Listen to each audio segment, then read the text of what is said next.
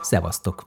Simonyi Balázs vagyok, ez itt az Izzó Sztár, a Nem azé, aki fut blog exkluzív adássorozata, ezúttal pedig a vendégem a Budapest Sportiroda ügyvezető versenyigazgatója, gyakorlatilag a magyar futóversenyek alapító atya, Kocsis Árpád. Ez az előzetes, a műsor pedig teljes terjedelmében, kétszer két órában, audioformában vagy éppen mozgóképen a Patreonon érhető el. www.patreon.com per nem azé. Magyarországon 840 ezer futó van, aki rendszeresen fut. Talán másfél éve, két éve az Aktív Magyarország csinált egy nem túl reprezentatív, de kutatást, ahol 1,1 millió jött ki. Az a válságok tapasztalata, hogy ilyenkor az emberek a nagy költségeiket levágják, de szórakozni akarnak, tehát a közelükben lévő, számukra élményt adó programra, legyen az kocsma, vagy éppen színház, vagy egy futóverseny, el fognak menni. Kocsis Árpád az egyik vezetője annak a Budapest sportirodának, ami gyakorlatilag az ország első hivatalos versenyszervező irodája volt lassan három és fél évtizede, és ma is vezető szerepben van. Árpád az egyik társtulajdonosa a Spuri futóboltnak, ami szintén az első futócipőboltok között volt. Ő a főszervezője az olyan neves és gyakorlatilag már a kollektív memóriába és naptárba beégett versenyeknek, mint Vivicsitta, Budapest maraton, Balaton szupermaraton, Kékes csúcsfutás, vagy éppen az őszi félmaraton, hogy csak itt csipegessek. Hát nincs ebben, nincs ebbe, nincs ebbe semmi titok egyébként. A BSI az egy uh, csúcsévében 1,2 milliárd bevételt élt el. Ez egy óriási összeg. Ez a szabadősport piacon, ez megfoghatatlan nagyságrend. Aki három-öt év után egy üzleti vállalkozásban nem tudja azt megoldani, hogy az számára az ő limitjének megfelelő eredményt termel, és ebből az eredményből megfelelő mennyiség jut a kollégáinak is, az hagyja abba. Most lett 65 éves, a 35. szezonját fejezte be. Ez a két óriás, ez 300 millió körül van. Itt is ugye sok minden, hogy mit számolsz bele, mit nem számolsz bele, hogyan számolod bele a, a saját stábnak a, a költségét a költségvetésbe, mikor 12 napon keresztül dolgoznak. De én azt mondom, most már, most már lassan a, maraton az közeledni fog lassan 400 millió forinthoz. Nagyon sok párhuzamban a Sziget Kft. és a Budapest Sportiroda között volt az elmúlt 30 évben, csak hát sokkal könnyebb piát meg bulit eladni, az embereknek, mint egészséges életmódot, maratont vagy félmaratont. Ez is piabuli, hát izó, kóla. Ez így van, és ezért, de is, is mondhatjuk, hogy a Karcsinál egy évben voltak 3-400 ezer ember a szigeten, nálunk egész évben ez a 30-20-35 versenyen, mikor mennyi, volt 150 ezer ember. Egész életében azt a mottót, azt az alapelvet követte, hogy ha tudsz, élj meg a hobbitból. Hát őnek is sikerült. Érdemes összevetni ezt a Gyűrűk Ura szerzőjének Tolkiennek a mottójával, azaz élj meg a hobbitból. De mondjuk a, a előző két válság, tehát a Covid és a pénzügyi válság között, azok tényleg aranyévek voltak. Amit csináltunk, az minden nagyon nem sikeres volt, hanem nagyon-nagyon sikeres volt. Igyekeztünk a lehető legmagasabb színvonalat nyújtani, szinte minden legyen itt, ami külföldön van, most persze lehet sorolni egy pár dolgot, ami nincs, és, és, és lehető legjobb áron. Hogyan jutott el a hülye futkorászástól az évi több százezer ember megmozgatásáig Kocsis Árpád? Mert hogy szerintem nincs olyan, aki nem futott nála bármilyen, valamilyen versenyen, akár belépő szintű, akár komolyabb megméretése, legyen az válogatott, futó, középtávos, hosszú távos, vagy éppen ultrás. És egy darabig ugye csak az volt az üzlet a szabadidősportban, hogy cipőt és ruhát gyártott neki, nem véletlenül ilyen elképesztő drágák a cipők, mert veszik, veszik, veszik Szerintem az drágák a cipők? Hát nagyon drágák a cipők. Hát, úgy, már... úgy is, mint futó cipő volt tulajdonos. Hát nem, nem, nem, figyelj meg. Nem le, 120-150, 200 euróért futócipőt venni. De ez nem cinizmus, hogy te tudod, hogy ez kurva drága, irreálisan túl van árazva, és mégis aladod? A világ tele van cinikus dolgokkal. Mert minden drága egy Kelet-Európában. Ugye nem az árak drágák, hanem a, a fizetésünk kevés, szokták ezt mondani. Az első részben beszélgetünk arról, hogy egy városi futóverseny inkább tömegsportrendezvény és vagy biznisz. Mennyire erős a Budapest sportiroda brendje, hol áll, mennyibe kerülne, hogyha meg akarná valaki venni, mibe kerülnek a versenyek. BSI volt az első csipes verseny Magyarországon. Úgy, hogy Európában a tizedik verseny, tizedik sárga csipa, ez akkor még nem volt rajtszámba épített. És egy német cég az két évig ingyen mérte. Azt hitték, hogy Magyarország egy nagy piac mi lesz a cég jövője, mik Árpád tervei. Egyáltalán mi az üzletfilozófiája, milyen marketing know-how-t val ő, azon kívül, hogy nyugati színvonalat kell biztosítani keleti áron.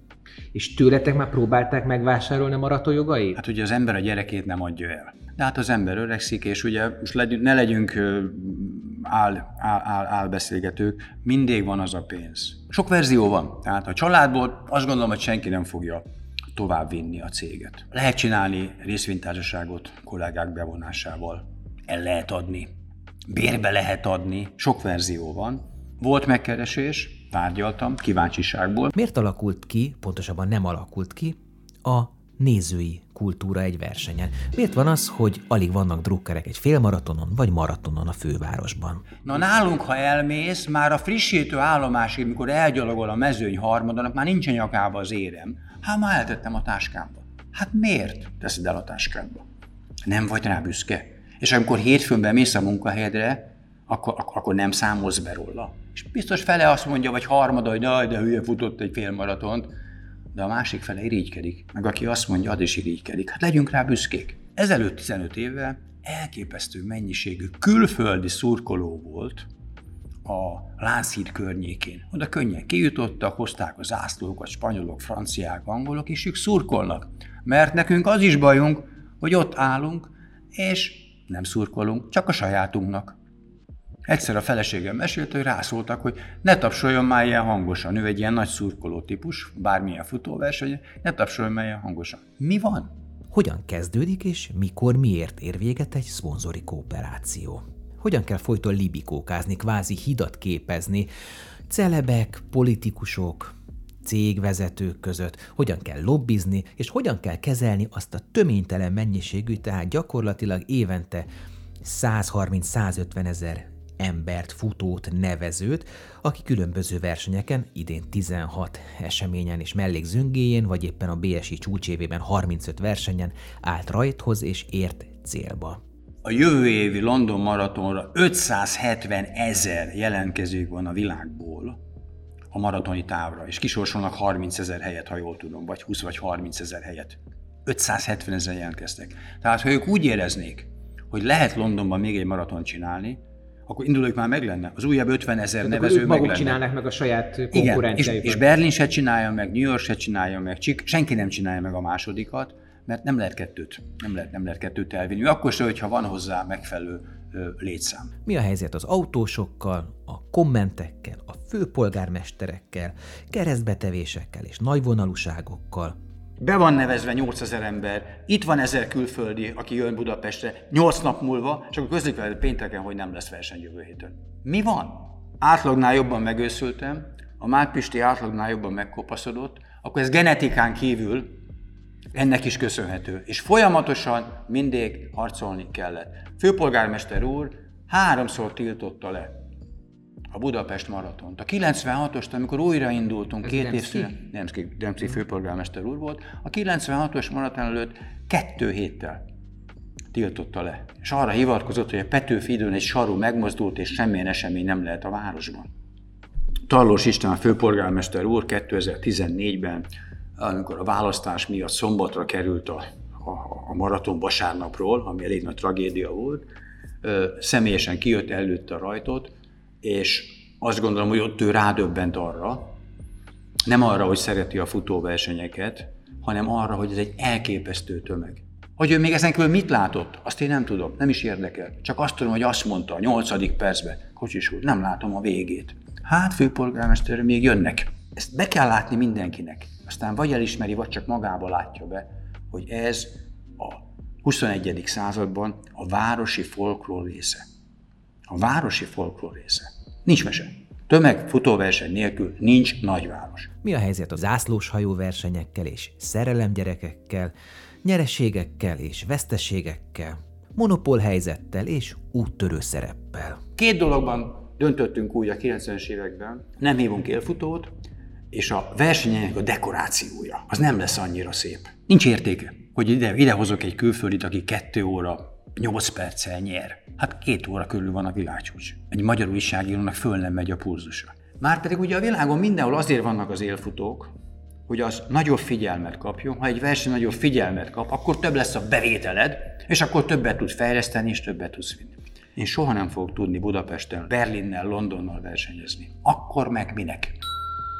Az első versenyemre bejöttem, az első szponzori szerződést megkötöttem, és megérkezett a mondjuk az első csokoládé szállítmány, akkor azt láttam, hogy a Budapest fővárosi tanács sportosztályán dolgozó kollégák, akikkel szerveztük a versenyt, azok úgy rárepültek a verseny előtt négy nappal, Dézsmálták. és dézsmálták, és ez egy teljesen normális dolog volt. Én, aki a piacról, a skálából jöttem, ami akkor már ugye piac volt, elhűlve néztem. És mondom, mi van, ha nem őt utolsó 300 futónak? Ezek a problémák, amelyek nagyon élesek voltak 10-15 éve Budapesten, ezek most sorba jönnek a kisebb vidéki városokban, falvakban.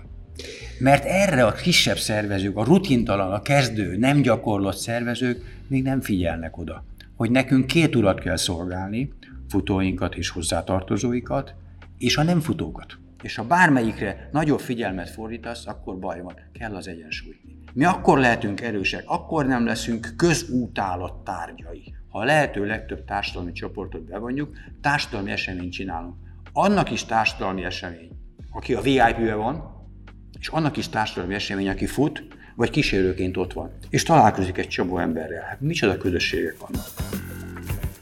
Ennyi volt a Kocsis Árpáddal készített nagy interjú első felének előzetese. A teljes beszélgetés a Patreonon érhető el. Ha érdekel ez az adás, a jövőbeliek, akár az eddigi nagy interjúk, vagy a többi tematikus futópodcastom, akkor szállj be a finanszírozásba, légy támogatója a 11, lassan 12 éve fennálló Nemazi, aki fut blog és podcast működésének, és férj hozzá további extra tartalmakhoz is, írott, vizuális vagy hangi formában, amik a futás vonzás körzetében levő izgalmas és értékes alakokról, témákról készülnek www.patreon.com per nem azért. És ha tetszenek a műsorok, akkor iratkozz fel a csatornára a Facebookon, a Podpeden, vagy éppen a Spotify-on.